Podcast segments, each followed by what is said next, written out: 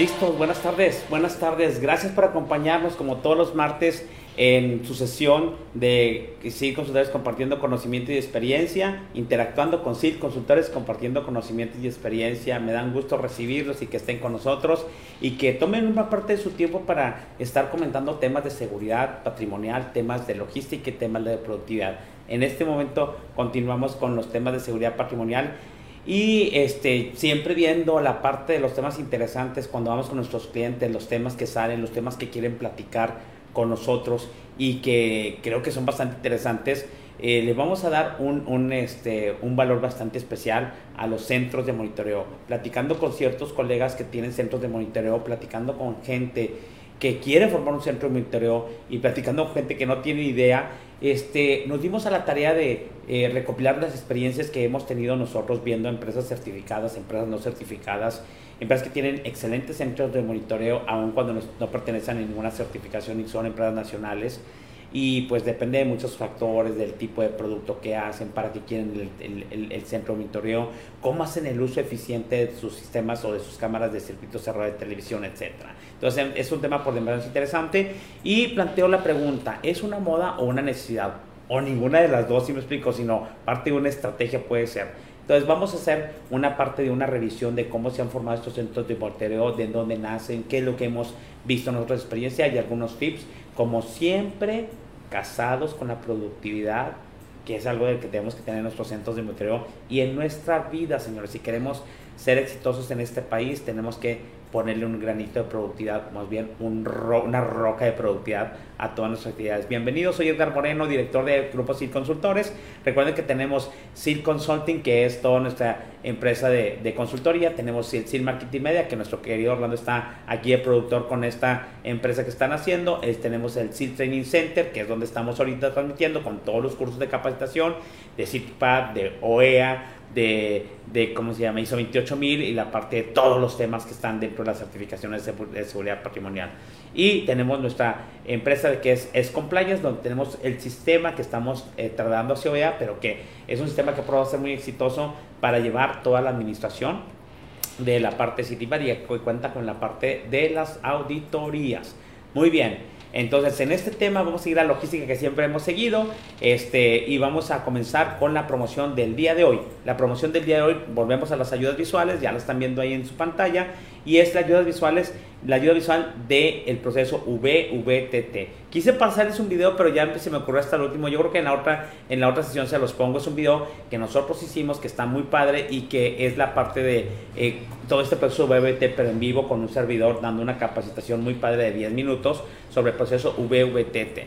Este proceso es un proceso que es ver, verificar, tirar y torcer para los, para los sellos de alta seguridad, para la colocación de los sellos de alta seguridad, propuesto tanto por CITIPAD como por la parte de O E A o el operador económico autorizado.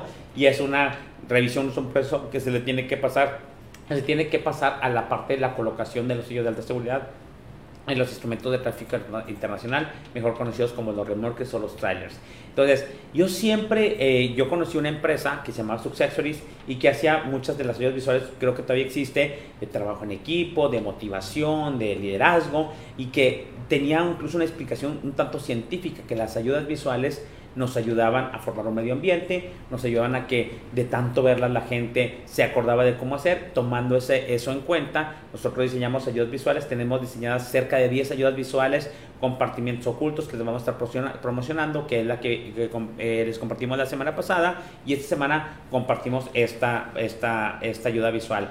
Es para que lo pongan en sus áreas de embarque, este, pues eh, sean un poquito benévolos con las gentes de embarques y con los oficiales de seguridad. Pónganles una ayuda visual que, aunque se sepan el, el proceso y ya lo tengan muy dominado, siempre ayuda a la cuestión de estar recordando que tienen que hacer el proceso V V T cuando hagan su colocación de sellos de alta seguridad, qué es lo que tienen que revisar, y no está más siempre la, apoya, la, la ayuda y el apoyo visual para la operación que tienen que hacer para colocar los sellos de alta seguridad en cada trailer que va de exportación a Estados Unidos, y no solamente de exportación, sino ahorita ya la están poniendo en, en fletes nacionales o la parte de eh, embarques de exportación hacia otras partes del mundo. El proceso V V T es muy ilustrativo, se lo toman muy en cuenta las certificaciones de seguridad, eh, se logra hacer su personal, y aparte es una parte de profesionalizar los lugares de trabajo donde tenemos esta parte que tenemos estas actividades tan importantes relacionadas con, con la seguridad de los embarques de exportación a Estados Unidos y hacia cualquier parte del mundo. Está en noventa por sesenta, yo creo que es la medida más estándar, noventa por sesenta en Trovicel, también la tenemos en papel bond laminado, que también les ayuda a mantener con la parte de intemperie. Pregúntenos aquí en, en, en contacto arroba cilconsultores punto com, en doble u doble u doble u punto cilconsultores punto com, ahí en la página de internet hay una parte por si quieren ayudar, alguna ayuda visual o un presupuesto, y con gusto Orlando González los va a atender en la parte, es parte de C I L Marketing Media. Entonces estamos haciendo esta promoción, anímense, háganlo y pues ayuden a su personal, por favor. De repente eh, se les olvida el proceso V B T y después ya no lo practican y luego ya no saben ni qué es lo que están haciendo, ¿sale? Muy bien, gracias Orlando por la parte de la promoción. Entonces el día de hoy también tenemos, entonces pasando a la promoción, la noticia de la semana. La verdad eh, he escuchado Eh, desde hace varias semanas todas las caravanas nuevamente que vienen de Centroamérica, con toda esta pobre gente que son de Guatemala, Honduras, Nicaragua, este, eh, gente, la parte de El Salvador también. Sin embargo, hay una cuestión, se está volviendo un problema grave, se está volviendo, ya están llegando a la parte de violencia, tanto la parte de defender el ejército en la parte de las fronteras sur de nuestro país, como la parte de, de, de la gente que viene. Entonces, este, ¿ya está la noticia? No, todavía no está. Ok, ahorita les ponemos la noticia. Aguanten un segundo, Orlando. Entonces, en esta parte es muy importante porque es una, se puede volver una crisis internacional. Traemos un problema que está ya dando de qué entender. En las, este, hace eh, el año pasado, inclusive, que teníamos estas caravanas de migrantes que buscan llegar a Estados Unidos por la crisis que está en todos los países de Centroamérica. Este, pues se llegó ahí un acuerdo, se llegó ahí la parte de la Casa del Migrante, les dieron cabida el, el nuevo presidente, este, los dejaron trasladarse y veíamos nosotros la crisis que representa, porque pues no toda la gente que viene es buena, este, ponemos vulnerable las situaciones de los pueblos y de las casas y de las cuestiones de, de si vienen a robar, si vienen a hacer enfrentamientos. Creo que incluso también, pues si no, los, la gente que no es muy buena aquí en México también los desaparece. Entonces es una crisis muy importante. Sin embargo, cuando la parte de la inseguridad, señores, llega a una violencia, entonces ya estamos hablando de otro tipo de delitos, ¿sí me explico? Entonces, ahí, aunque queramos ser muy benévolos con la gente, muy compatriotas con nuestros hermanos, que respetamos mucho la parte de los hermanos centroamericanos, se está llegando a una violencia eh, muy, muy, este, un poco dramática, lo vamos a ver ahorita en, en la parte del video, y tenemos un gran problema. Yo no sé qué está haciendo nuestro presidente, está al borde de una crisis Este, en la parte de la frontera sur, eh, en la cuestión de que tenemos un problema, están invadiendo nuestros terrenos, están golpeando a nuestro ejército, este, aunque sea muy gente muy pobre, está la violencia muy fuerte, como lo vamos a ver, y ahí ya estamos hablando de otra cosa, y tenemos que hacer algo muy interesante en esa parte, no solamente mandar al ejército, sino qué es lo que se está haciendo de manera de arreglar con esos países. Y se oye, alguna vez criticamos a nuestros vecinos de Estados Unidos por blindar con un muro a, a, entre ellos y nosotros, que no es la solución, pero muchas veces cuando ya está este tipo de violencia, tenemos algo, algo que ser más drástico, que ser solamente comprensivos, según mi punto de vista, porque nadie tiene derecho a resguardar tu perímetro, y menos con una parte de violencia, cuando tú no has hecho nada, independientemente cuál sea la causa. Entonces, vámonos a la noticia y luego lo analizamos con el punto de vista internacional de nuestro tercer perímetro, que es nuestro país, y cómo tenemos lecciones que aprender para el perímetro dos, que es nuestra empresa, y para el perímetro uno, que es nuestra casa. Corre video y ahorita lo comentamos.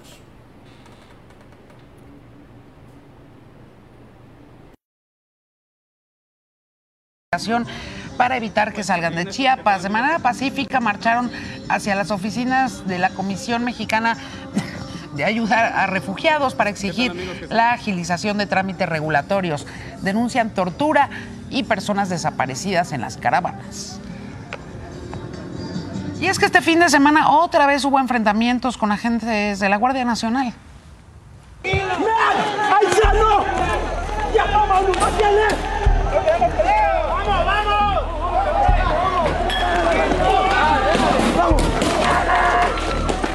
La cuarta caravana de migrantes que buscaba llegar al norte de la República se enfrentó a la Guardia Nacional y contra elementos del Instituto Nacional de Migración a la altura del crucero de la carretera federal al ingenio azucarero de Huixla. El saldo fue de un uniformado herido y varias unidades del Instituto Nacional de Migración dañadas. En la madrugada, los uniformados pretendían contener al grupo que intentaba reiniciar su caminar hacia la carretera panamericana, pero no lo logró. a la altura del Hospital de la Mujer, pararon y ante la llegada de unidades de la Guardia Nacional lanzaron piedras contra los miembros de la Guardia Nacional. Un policía fue acorralado y golpeado en varias ocasiones con una varilla, logrando resistir el equipo antimotín que portaba. Por la revuelta, los migrantes huyeron hacia el monte para impedir ser capturados. Los que huyeron sobre las vías del tren se reorganizaron y caminaron hacia la carretera y a su paso recogían piedras advirtiendo la presencia de la policía y del personal del Instituto Nacional de Migración, y al llegar al crucero lanzaron piedras contra las unidades. Tras los hechos, la Guardia Nacional inició la búsqueda de los migrantes dispersos sin que se tenga resultados sobre un posible aseguramiento. En tanto, algunas madres de familia fueron aseguradas y subidas por la fuerza a las llamadas perreras y lloraban por sus hijos que por la huida los perdieron.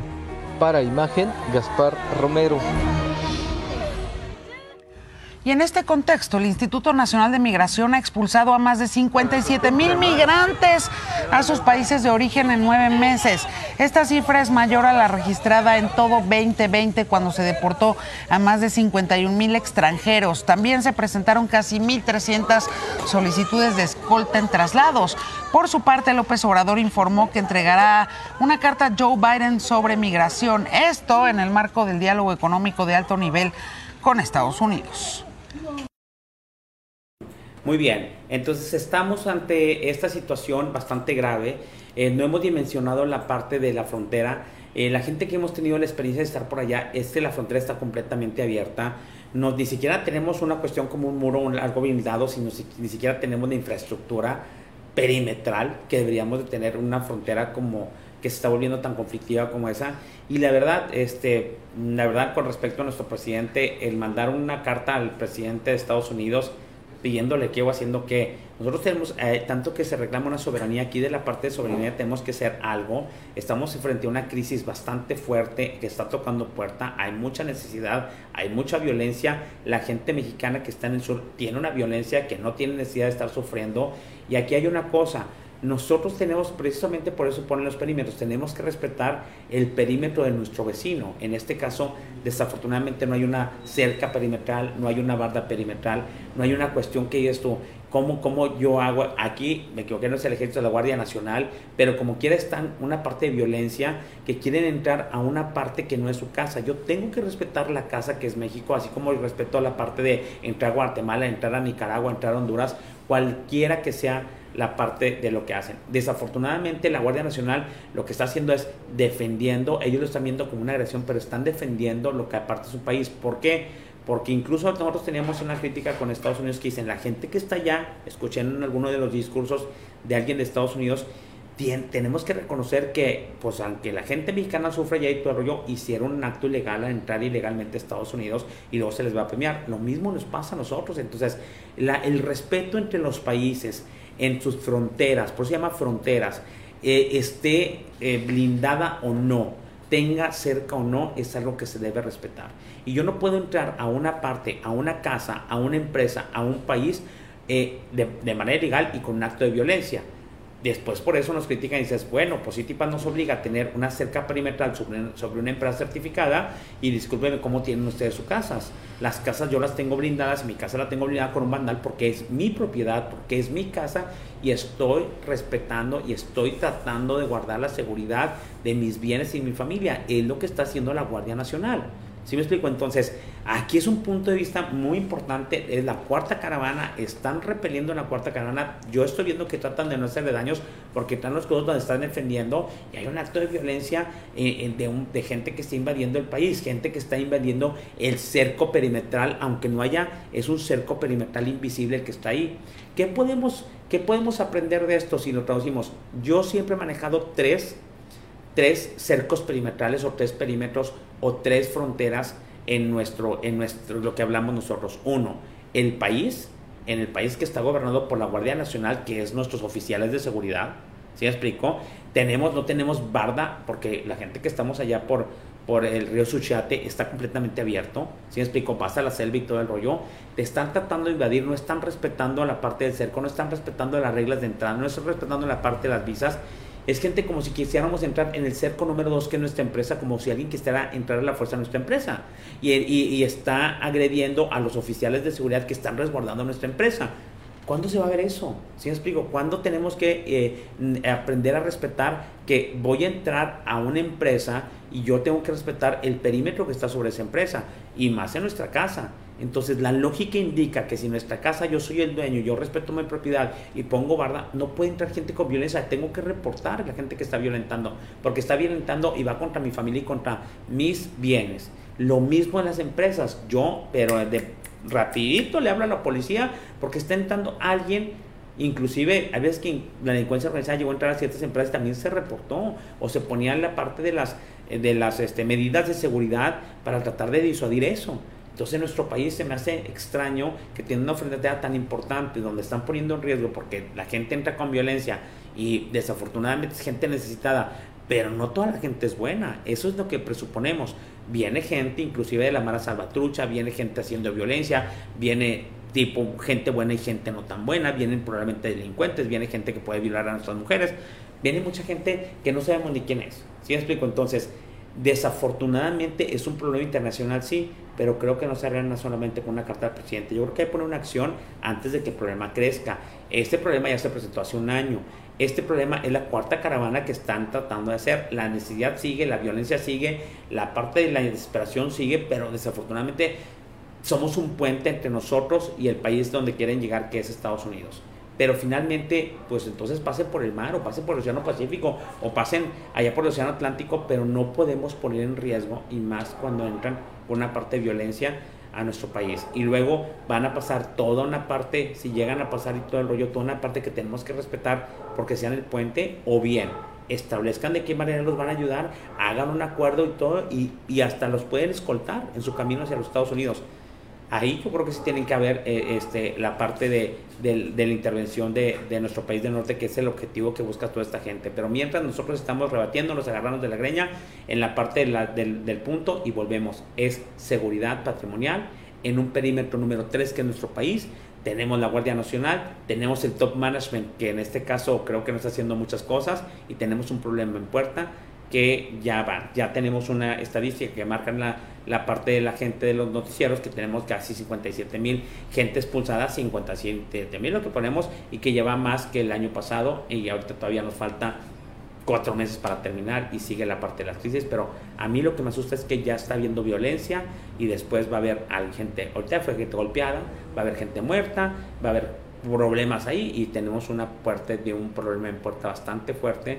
¿Por qué? Porque entonces puede ser una parte de por sí, la parte del sur siempre ha estado con guerrillas y con convenciones de las, por el conflicto que siempre hay en la parte del sur del país, y finalmente en nuestra parte tenemos que cuidar a nuestras casas, tenemos que cuidar a, nuestra, a nuestros ciudadanos que son los mexicanos, y tenemos que eh, cuidar nuestros bienes, ¿me explico? Entonces espero que, esperemos que sí le pongamos atención a esto, y por lo pronto pues un aplauso a la Guardia Nacional, que, que, que se vio que no estaban golpeando a la gente, sino se vio que están defendiendo la frontera de un país y nuestro perímetro de, de lo que es nuestra propiedad.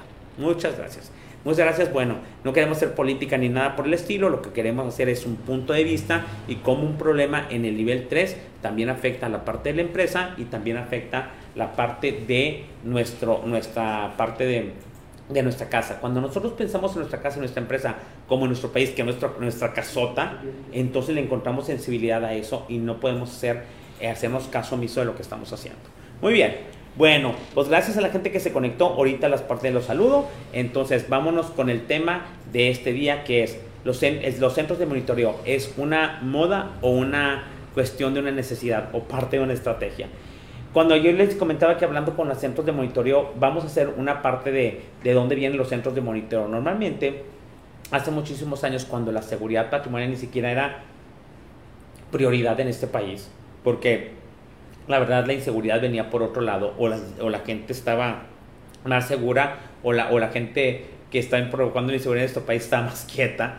Cualquiera que sea la causa, realmente los circuitos cerrados era como un, como un, como una, algo de, inclusive de lujo, ¿sí me explico? La parte de tener cámaras realmente la tenían los grandes corporativos, la tenían específicamente para seguridad ejecutiva o la tenían para ciertos lugares eh, que iban más para la protección de los dueños de las empresas eh, o, o gente del top management, ¿no?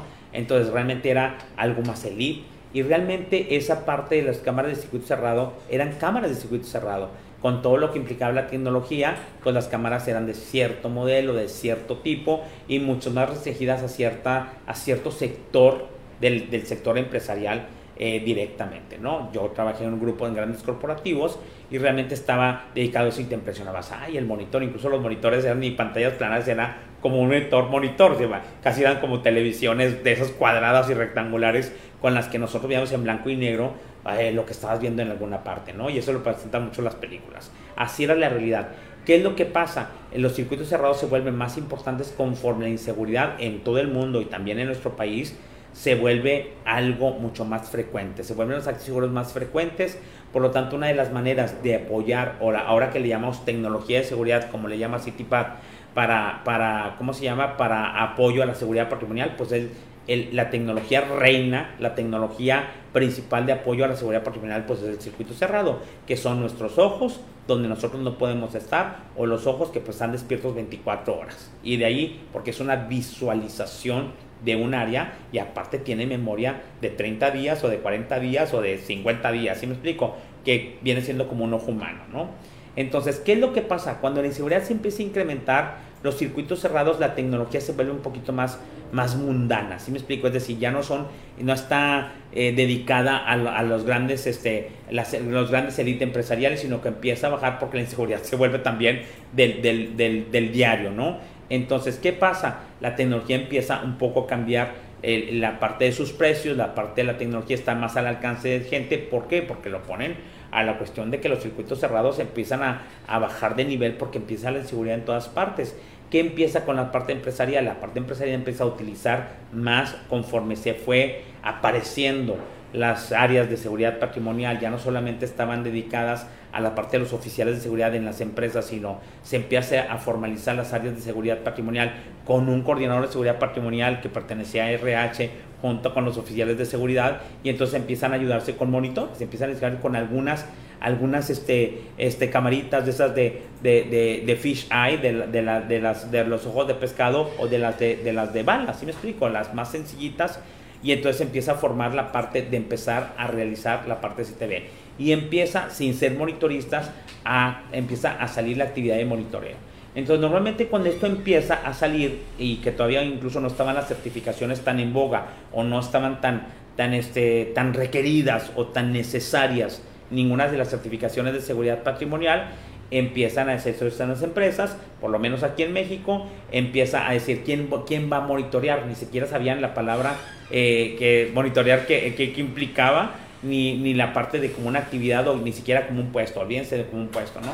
Entonces, le empiezan a aparecer en ciertas áreas los circuitos cerrados, eh, las cámaras del circuito cerrado de televisión, también incluso se llama C C T V, circuito cerrado de televisión, Este, que ya no tiene que ver con la televisión, pero en la parte empiezan a aparecer las cámaras de seguridad y empiezan a aparecer normalmente para los oficiales, les colocan una, dos, tres para ayudarles a su proceso, a los, a los guardias de seguridad, a los oficiales de seguridad, y normalmente ciertos los monitoreaban los oficiales, ciertos los monitoreaban los de sistemas porque le encargaban esa implementación o esa administración o esa instalación a la gente de sistemas de las empresas, que era la más este, apegada a la, con la tecnología cuando realmente no queríamos dejar la tecnología del circuito cerrado en manos de un tercero, ¿sí me explico?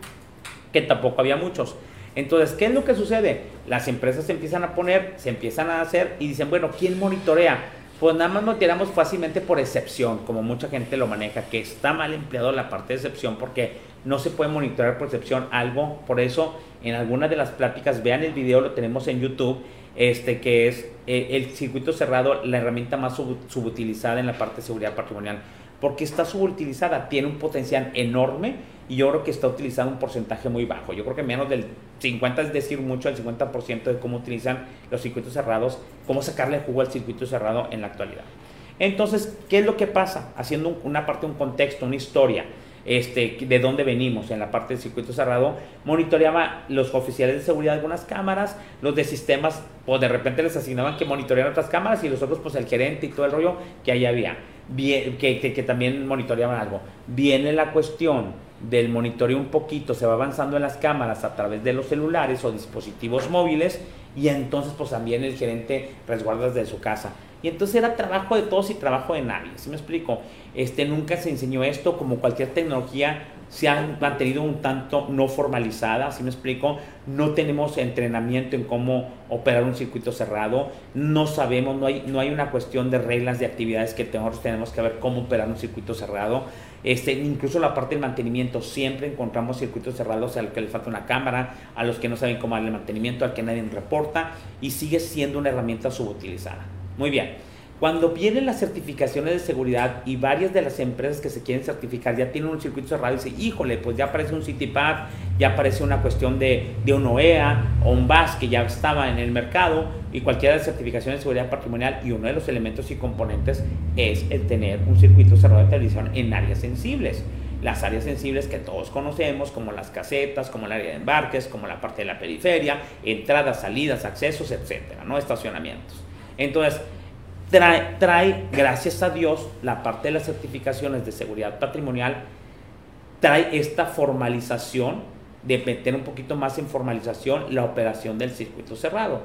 ¿Qué nos encontramos y nos seguimos encontrando cuando no hay centros de monitoreo? Nos seguimos encontrando circuitos cerrados que nadie revisa, nos encontramos circuitos cerrados que nadie sabe cómo operar al cien por ciento, nos encontramos oficiales de seguridad o gente que maneja los circuitos cerrados que no saben sacar una grabación, nos encontramos circuitos cerrados que nunca están al cien por ciento de operación, siempre hay una cámara dañada, una cámara de mantenimiento, con altos... altos, este, altos tiempos de respuesta para que las arregle el sistema, para que las arregle el proveedor, aun cuando tenemos una póliza. Entonces encontramos siempre ineficiencia. Por eso me pareció excelente que C I T P A T haya agrupado los circuitos cerrados de televisión junto con otras, te otras tecnologías, otros software, otras herramientas dentro de la tecnología de seguridad. El circuito cerrado es una tecnología de seguridad y debe tener un programa de mantenimiento. Porque ¿de qué me sirve que le haya invertido al circuito de, de seguridad patrimonial si nadie lo monitorea, si nunca está al cien por ciento, si las cámaras están mal ubicadas, si no tenemos una grabación continua, si, si realmente están en áreas que realmente nadie revisa? Entonces, inclusive desde, desde las instalaciones venimos de este punto. Este, ¿Por qué instalaron esta parte? Mucha gente la, gente, la gente no sabe por qué instalaron en cierta área. Porque yo vengo y desde que vino dos veces, dos puestos atrás de mí hace veinte años o hace diez años que instalaron el circuito, no saben por qué está viendo una línea de producción, o no sabe por qué está viendo un tanque de diésel, o no sabe por qué está viendo una esquina. Pues así estaba, así me explico. Por eso, otro punto con la certificación era que me encanta y me encanta que se los marquen es la instalación y la parte de la localización de las cámaras debe de venir de un análisis de riesgo. ¿Sí me explico? ¿Qué riesgo me representan? ¿Qué áreas? Y entonces pues pongo una cámara, ¿sí me explico? Entonces, esa es una de las partes que maneja mucho la certificación O E A y que las marca, y me parece, siempre la gente se enoja, pero me parece correcto. O sea, o en base a qué estrategia, en base, puse en el dedo en el aire y en, en ese, digo, cámara aquí, cámara acá, cámara acá. Nos tocó muchas veces que nosotros fuimos a las empresas y dices, ¿por qué tienes trescientas cámaras? Bueno, ¿y quién les dijo? Y resulta con que el proveedor de las cámaras dijo que sabía C I T P A D, o dijo que sabía O E A, o dijo que sabía seguridad patrimonial, y él dijo, aquí van las cámaras. Obviamente, muchas personas o muchas empresas fueron aprovechadas por esos proveedores de seguridad porque les iban a vender cincuenta cámaras. Dije, no, ¿cómo sabes que son cincuenta y no cien? O sea, hiciste un análisis de las dimensiones, hiciste un análisis de qué querías monitorear, hiciste un análisis de riesgos donde veía la criticidad de las áreas sensibles. ¿Cuáles son áreas sensibles para, para ustedes? Ahí va. ¿De qué ejemplo estoy hablando?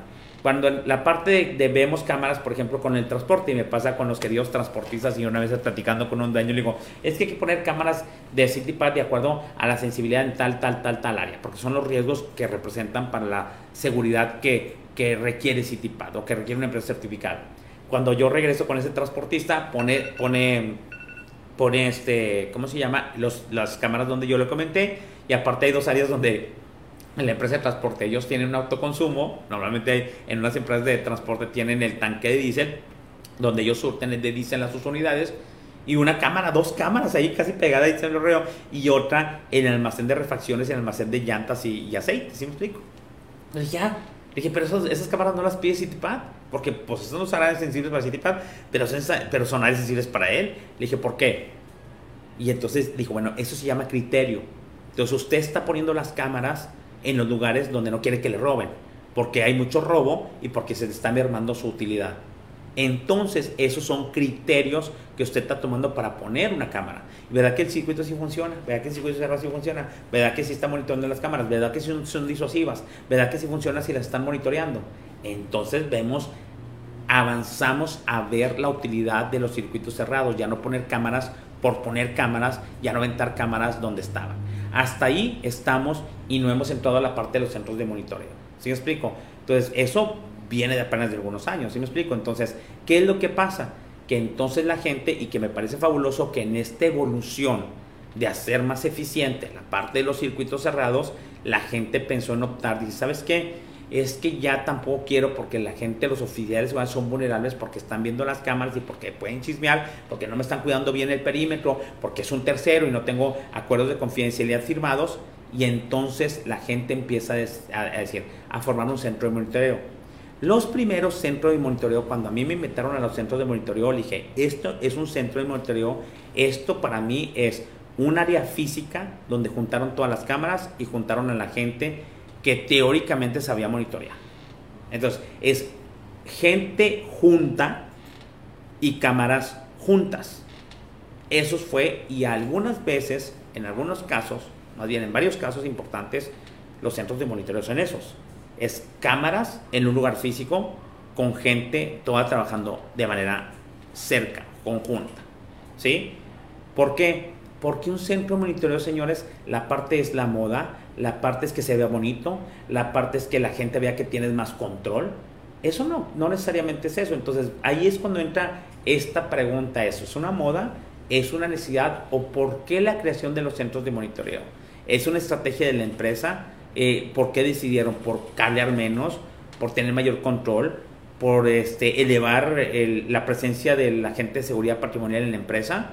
¿Cuál es la razón? Entonces, el centro monitoreo no solamente es juntar, señores, cámaras físicamente y gente físicamente.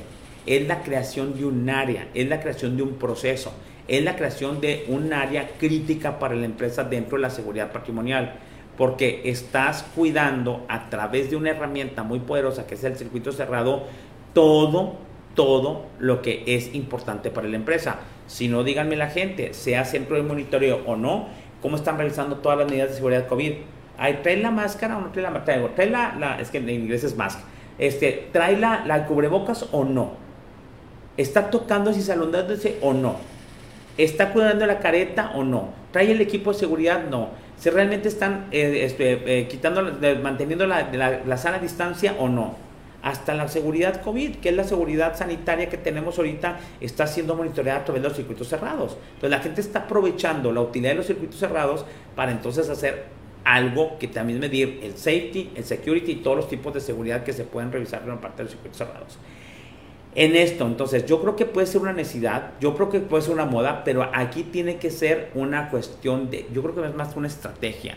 ¿Cuál es la estrategia que está detrás? Que sea una estrategia para incrementar la seguridad del personal, que es una estrategia para manejar más la seguridad preventiva, que es la que no cuesta, que, que, que no cuesta, digamos, por la gente dice, hoy pues sí cuesta poner cámara, sí, pero que te cuesta menos, digamos, ¿sí me explico? Que es la estrategia para mantener la parte sin ningún problema de seguridad, detectar los problemas de seguridad antes de que, que el riesgo se convierta en una realidad y me cueste mucho dinero, incluso vidas. ¿Sí explico? Es la estrategia para trabajar de una manera más eficiente, es la estrategia para realmente tener la parte centralizada y detectar y tener todo el monitoreo de nuestra casa, que en este caso de nuestra empresa es el perímetro dos. ¿Sí explico? Y nosotros tenemos que hacer, cuando nosotros decidimos poner un centro de monitoreo, señores, viene una estrategia y viene una estrategia toda completa, señores, para gente. Entonces, la gente no puede limitar o no podemos limitar la parte del centro de monitoreo a juntar cámaras en una sala y a juntar gente en una sala. ¿Sí? Estamos a año a luz de tener centros de monitoreo eficientes. Lo que tenemos ahorita, por lo menos los que yo he visto, es cámaras físicamente unidas y gente ahí revisando las cámaras, o incluso hay unas gentes viendo las cámaras. Pero lo que tenemos que hacer es, ah bueno, está bien, así es, pero tenemos que determinar en dónde estamos para saber cómo hago que opere realmente como un centro eh, un centro de monitoreo. ¿Sí me explico? Entonces esa parte, para que ni sea moda ni sea una necesidad por, como tal, sino sea una estrategia para con, de manera formal y de manera este, preparada, de manera este, que realmente lo tengo yo como meta, formar centros de monitoreo efectivos. ¿Sí me explico? Esa es la parte que tenemos que llegar. Dejamos que sea moda, dejamos que no sea necesidad, dejamos que sea una estrategia donde eso me va a beneficiar y va a traer incluso métricas. ¿Sí me explico? Entonces, toda esa parte del centro de monitoreo es muy, muy importante porque viene y es lo que viene, eh, es lo que viene en las tendencias en la parte del centro de monitoreo. Esto me suena como cuando en las empresas de transporte, que ahorita todos tienen, muchas empresas de transporte tienen su logística porque les convino hacer una logística y darse chamba a ellos mismos y a más gente. Eh, se, se planteó, todos veíamos los que somos logísticos, cómo las empresas de transporte la tendencia era a formar Eh, empresas de logística dentro de sus áreas de transporte, dentro como un área, y luego hicieron las empresas y muchas empresas tienen su propia logística, ¿sí? Entonces, porque de ahí se financiaron, porque vemos que la logística es una parte que se tiene que financiar con mucha lana, porque hay una parte de entre, la, entre los intermediarios que hay que tener que lana para pagar mientras te pagan. Bueno, la estrategia en seguridad patrimonial, si hacemos la analogía de la logística y, los, y las, las empresas de logística dentro de las empresas de transporte, es una estrategia, la parte de la formación de los centros de monitoreo, ¿sí? En las empresas, y es una nueva área, es un nuevo departamento, es un nuevo proceso y trae consigo todo un diseño de la parte organizacional que debe tener un centro de monitoreo si queremos que funcione, y lo tenemos que avanzar. Está bien, está bien, los acepto, lo formamos como cámaras juntas y gente junta, pero tenemos que saber a dónde vamos. Y tenemos que formalizar esos centros de monitoreo si realmente queremos que sean efectivos y no se quede nada más en haber juntado las cámaras y la gente. Muy bien. Ok, vamos a hacer un breakcito para saludar a la gente que está conectada y luego le continuamos con ese tema que nos parece muy interesante. Hagan sus comentarios, vamos a ver qué comentarios, a ver si hay, hay. Hablen, platiquen, comenten. Acuérdense que estamos compartiendo, y compartiendo es de ambos lados. Entonces siéntanse libres de comentar con nosotros. Estoy de acuerdo, no estoy de acuerdo. Este, establezcamos puntos de vista como en otras sesiones. Y gracias a toda la gente que nos ha dicho que qué bueno que estamos de regreso. Créanme que soy muy feliz el, el que estamos de regreso. Necesitamos un, un pequeño break. Estuvimos trabajando Este, arduamente, pero ya estamos de regreso y, y ya vamos a, digamos, tener nuestro invitado también en estas próximas, y vamos a regresar a muchas de las cosas que teníamos y venimos una nueva estructura. Voy a saludar a Lupita López y a Belén Wazowski, a Belén Wazowski. Yo sé que de repente se ponen unas palabras de aquí, pero es lo que yo las conozco, si no, pues pónganme quiénes son. ¿Sí me explico? A Lupita López, a Dexter Rodríguez, gracias por estar con nosotros. A... Um, Saleta Andrés, de Andrés Saleta también, gracias por estar con nosotros. A Juan L. Garza, a Ricardo Grison, gracias Ricardo por estar con nosotros de nuevo, gracias por tus este gusto, y nos es un gusto también verte de nuevo conectado con nosotros y que disfrutes de, de, este, de este, estos cuarenta minutos, una hora de nuestras sesiones. A Jorge Ramírez, gracias también. A Juan L. Garza ya los saludamos. A Queta María, que es fan destacado. Queta, gracias por siempre estar con nosotros desde que iniciamos aprendiendo con nosotros, y qué bueno que hayas crecido y que hayas, este, ¿cómo se llama?, aprendido de, de lo que nosotros, Y, y que la gente también comenta en esta red, que es una red bastante buena que tenemos nosotros. Ya nos faltan diez seguidores para comprar los mil quinientos seguidores, entonces pues ahí coméntenlos con su gente, la gente. Saludos también a la gente de, de, del portal de seguridad patrimonial, Orlando, ¿verdad? Seguridad patrimonial, es donde publicas, por seguridad patrimonial también, que es un portal bastante interesante donde nosotros ahí también estamos publicando y que nuestra gente de ahí nos acompaña también muy seguido.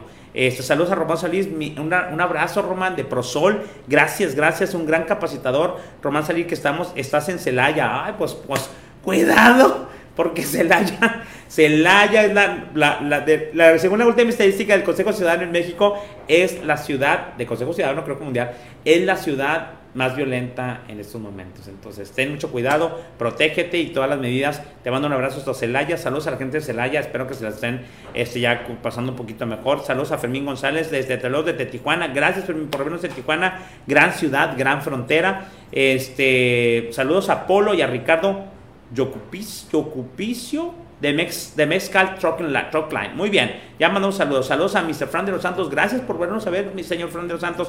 Por allá voy a andar en Laredo, a ver si vamos a comer. Voy a andar ahí este, haciendo unas conferencias por allá, a ver si intercambiamos puntos de vista. Le echo un grito, me echo un grito y, este, y a ver si nos regala una entrevista por allá. Este... Eduardo Gutiérrez, gracias Eduardo por también estarnos este, viendo, gran experiencia en transporte. Miriam, este, Merid, Merid de León, gracias de, de, por, por, por estarnos bien, por estar viendo de, de, de tu empresa. Este, Román Solís, Lupita López, ya la saludamos. Mayela, gracias Mayela, hace mucho que no te veía conectada. Yo sé que de repente este es medio un horario complicado. Si tienen otro horario, vamos a tratar de reportar otro horario. Si no, seguimos en este horario, pero creo que es un horario bastante bueno, Mayela. Te mando un abrazo. Este, Dexter Rodríguez, la gente siempre va a hablar. Sí, porque no los dejas entrar, que por si los dejas entrar, pues siempre, sí, es la parte. Yo creo que tenemos que, que en la parte eh, arreglar, pero nosotros tenemos que respetar lo que es la frontera de nuestro país. Yo es lo que sigo este, diciendo, porque de repente pues eh, a nadie le gusta que invadan nuestro país, que es como que invadan tu casa, y realmente las reglas las pone el dueño del predio. Muy bien, Lucio Barragán, gracias Lucio, gracias por estar con nosotros, un de ahí de, de nuestra querida Magna Power Train, y que estamos también con, con el tema bien, bien puesto, Lucio. Alguna vez hemos platicado de esto, entonces te mando un abrazo y aprovechando y aprendiendo de nuevo. Gracias Lucio por estar con nosotros, ahí tuvimos tiempo de saludarnos. A Gibran Sánchez también, gracias por vernos Gibran. Fernando Gallegos, gracias Fer por estar con nosotros, también hemos comentado mucho algunas de estas cosas y ahorita lo estamos poniendo al público también. Gracias por compartir con nosotros Fernando, y algunas cosas pues las he compartido de lo que hemos platicado contigo. Enrique López, un abrazo, gracias, gran, gran tiburón, gran shark de la parte de seguridad, el señor Enrique López. eh, Gibran Sánchez, eh, Merit de León, gracias. Y eh, este Jonathan también, gracias Jonathan, a la gente de Mazda también, gracias por estarnos acompañando, hace mucho que no sabía de ti Jonathan, me da un gusto volverlos a saludar a todos, estoy realmente emocionado porque hay mucha gente que volvió. Gracias a Víctor Manuel, eh, Román Villalobos, gracias. Roger, gracias mi Roger, por aquí estás de invitado en una o dos semanas, por aquí te vemos con toda la parte de control de patios, ahí lo vamos a ver, un software que está muy interesante. Eddie Omar Villafuerte, gracias también, y Susi Cruz, gracias a toda la gente que está conectada. Entonces, en la parte, ni sé ni cuántas horas nos llevo, ya, ya vamos a terminar. Entonces, en la parte, yo creo que también vamos a dejar eh, una parte en la formación, y, y así lo enlazamos con la formación eh, la próxima semana, de la formación de un centro efectivo del centro monitoreo, como la parte número dos. Voy a dar la introducción para la próxima, porque eh, ya, ya estamos a punto de terminar, para la próxima sesión. Y es, tenemos que estar conscientes de que, a como Dios nos dio a entender, formamos los centros de monitoreo. Hay visto centros de monitoreo, incluso en las empresas de transporte, la gente empezó a formar empresas de transporte muy importantes aquí, por lo menos en Monterrey, empezó a juntar, que me parece completamente fabuloso, es la parte del rastreo satelital, que el rastreo es otra de las cosas de las que tenemos que hablar porque cambió drásticamente su función, y juntó el centro de monitoreo, es decir, todo lo que se tiene que monitorear. Acuérdense este verbo, monitorear, lo buscamos en el diccionario y tenemos que ponernos, porque el puesto de monitorista, el puesto de monitor, de monitor, la gente que monitorea es un puesto sumamente importante. No le hemos dado el valor, ya sea que lo ocupe un oficial de seguridad, son profesionales en seguridad. El monitorista es un profesional de seguridad patrimonial, señores, ¿sí? Incluso yo no le veo entrenamiento, yo no le veo una excepción de puestos, yo no le veo un sueldo establecido para la parte monitorista. Así como los puestos de seguridad patrimonial tienen que ir avanzando, y que yo defiendo mucho a los guardias de seguridad, que estoy, y de repente, como ya se me sale, estoy tratando de siempre referirme a ustedes, señores oficiales de seguridad, como oficiales de seguridad, porque tenemos que dignificar la parte del oficial de seguridad. Hay otro puesto que hay que identificar, señores, y es el de monitorista. El monitorista, señores, es un profesional, independientemente si tenga carrera o no, es un profesional de la parte de seguridad patrimonial. Es otro puesto crítico dentro de la seguridad patrimonial. Cuando uno tiene un buen monitorista, tiene el humanware dentro de ese centro de monitoreo. ¿Sí me explico? Entonces, no tenemos, porque apenas está iniciando, de hecho, capacitaciones formales para los monitoristas, capacitaciones efectivas, descripciones de puestos, procedimientos para la parte de cómo monitorear, la, la, la, realmente la labor de monitorear que se debe realizar, la parte de inteligencia. De hecho, los centros de operación, estuve, tuve la oportunidad de, de estar en Brasil con la gente de INIDEC, y tiene un centro fabuloso el señor Alex Macia, que es un gran, un gran colega, que es un, un, un, un respeto allá por la parte de seguridad en, en Brasil. Este, él me encantaba porque él tenía un centro de monitoreo muy bien formado. Y realmente decía, bueno, ¿qué sigue? Entonces, lo que sigue es, y eso fue la recomendación en un reporte de auditoría que hice en Brasil con la gente de NIDER, y es, debemos hacer un centro de inteligencia. La parte es que estamos nosotros, la inseguridad en este país no va a terminar, eso es una mala noticia. Y dentro de esto es, nos tenemos que volver inteligentes para hacer ya nuestro preventivo, sino predictivo de dónde va a suceder las cosas. Entonces, en cada vez la gente de seguridad patrimonial nos tenemos que volver men, más oper, menos operativos y más inteligentes. Y operativos siempre vamos a tener que ser, pero tenemos que ver más sagaces, más inteligentes, más predictivos. Incluso lo hablábamos, a ver si invito otra vez a Lupita, en la parte del recurso humano decías, ¿cómo interpreto y cómo deduzco y cómo predigo o cómo checo a alguien que me pudiera pues, representar un problema potencial en el daño? Inclusive el monitorista, tú no puedes poner a cualquier persona de monitorista. ¿Sí me explico? Vas a poner, puede ser una palabra a la forma de vulgar, pero es alguien de cascos ligeros en la parte de, de, de seguridad patrimonial, parte de honestidad, en, como monitorista, sí saben lo que están poniendo, lo que le están abriendo, el, el panorama que le están abriendo a un monitorista, no puede tener el mismo proceso de reclutamiento que un contador o que alguien de, de otro tipo de, de... Digo, no por despreciar al contador, no, no, no me lo tomen a mal, pero son puestos más críticos. Un puesto crítico es el monitorista. Y a muchas saben lo que están poniendo a su lado, las herramientas que están poniendo a su lado. Inclusive hace muchos años, cuando eh, eh, alguna empresa en Matamoros, me acuerdo, que me dijo, es que el centro de monitoreo lo monitorea la empresa de seguridad externa. Y yo me quedé, ¿es cierto? Y a mí me causó mucho, este, mucha preocupación. ¿Por qué? Porque la empresa externa ni sabía ni quiénes eran, ni sabían quién era la gente que realmente está viendo las cámaras, ni sabían los accesos a los que tienen abiertos, ni sabían con quién está compartiendo esa información. Entonces, sí puedo dejar en terceras manos de terceros mi monitoreo, porque me estoy abriendo de capa, ¿sí? De todo lo que estoy viendo, porque tengo todas las cámaras de mi casa y, y alguien me la está monitoreando. Sí y solo sí hago una muy buena investigación, incluso legalmente. Me, me armo con buenos contratos y buenas cláusulas en las cuales, de, de las cuales yo deslindo y pongo responsabilidades sobre la gente que está monitoreando. Obviamente los contratos de confidencialidad de información seriamente establecidos deben, deben quedarse puestos en la mesa cuando yo decido tercerizar el monitoreo, la administración y el manejo de mi, ter, de, mi, de, mi, de mi centro de operaciones, porque te estás abriendo de capa, ¿sí me explico? Entonces, una gente es cuestión de nosotros, yo recluto, yo pongo, y otra gente es que esté tercero administrando. Hay mucha parte, la vida ha demostrado que desafortunadamente la lealtad ya es poca, eh, la honestidad es poca, entonces tenemos que encontrar ese recurso humano que realmente, o ese proveedor que realmente apegue a los mismos valores que nosotros tenemos como empresa. Entonces, no es una cosa eh, de así sencilla, es algo complejo, eh, no hay mucho aprendizaje sobre esto. Eh, la parte es, eh, la gente está en proceso de formación, así como la seguridad patrimonial hace un par de años estaba realmente en recursos humanos, ni siquiera estaba a formar parte del organigrama de ninguna empresa. Este, seguimos avanzando, pero sí hay una cuestión muy seria que tenemos que hacer con respecto a los Eh, centros de monitoreo.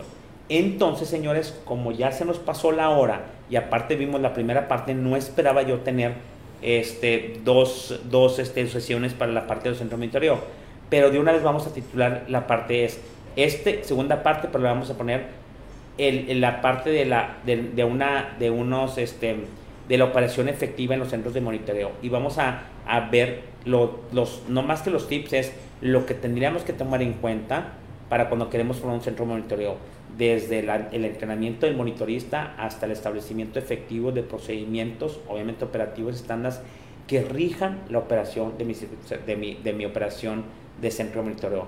Aquí se los voy a empezar a dejar. El centro de monitoreo es un área, es un proceso, es un área crítica y tiene que estar diseñada organizacionalmente y no nada más metida ahí en la cuestión de esas.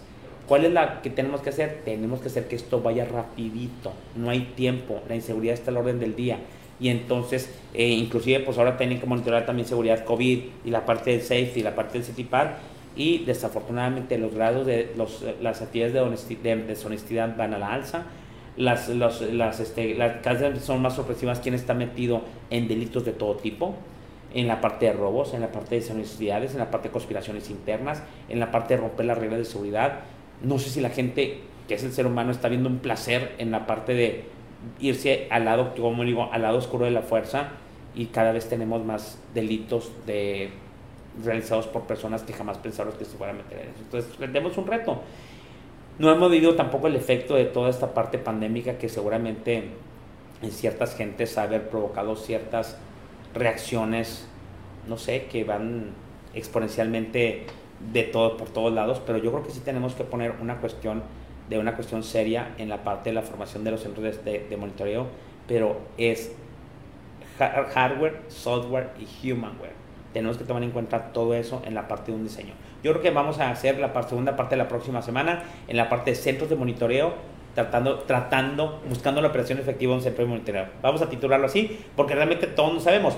Hay gente que sí sabe operar la parte de los centros de monitoreo, creo que es la mínima, pero creo que tenemos que hacer una parte de un diseño organizacional que forme parte de nuestra organización, con, tanto como cuando sacaron a los oficiales de seguridad y a la área de seguridad patrimonial de las áreas de recursos humanos. Muy bien, bueno, pues con esto me despido, me da gusto volverlos a ver, esperemos que hayamos dejado un granito de arena para la próxima semana, vernos con este, esta segunda parte de los centros de monitoreo, que es algo que tiene tela mucho de cortar, y sobre todo que tenemos, es muy padre en seguridad patrimonial, digo, se oye mal, y se lo voy a decir, muchas veces la inseguridad nos beneficia a nosotros porque nos hace hacer cosas nuevas, hacer cosas más retadoras, y recuerden lo que yo siempre les digo, los mexicanos somos la gente más creativa de este mundo. Dios los bendiga, los cuide. Nos vemos la próxima semana. Estamos en w w w punto cil consultores punto com. Estamos en todas las redes sociales, en LinkedIn, en Facebook, en YouTube. El video sale el día de mañana. Ya lo tenemos ahí bajado. Estamos en Instagram y estamos también en los podcasts. Por si alguien quiere ir en su carro y no los puede este, ver, pues estamos este, en, en Google Podcast. Google Podcast, ¿verdad? En Google Podcast estamos en Anchor, en Spotify y en, An en, An y en Anchor. iTunes. iTunes, iTunes, iTunes, siempre se nos pasa. Muy bien, Dios los bendiga, los cuide, nos vemos la próxima semana y les mando un abrazo y gracias por estar de regreso también ustedes. Dios los bendiga.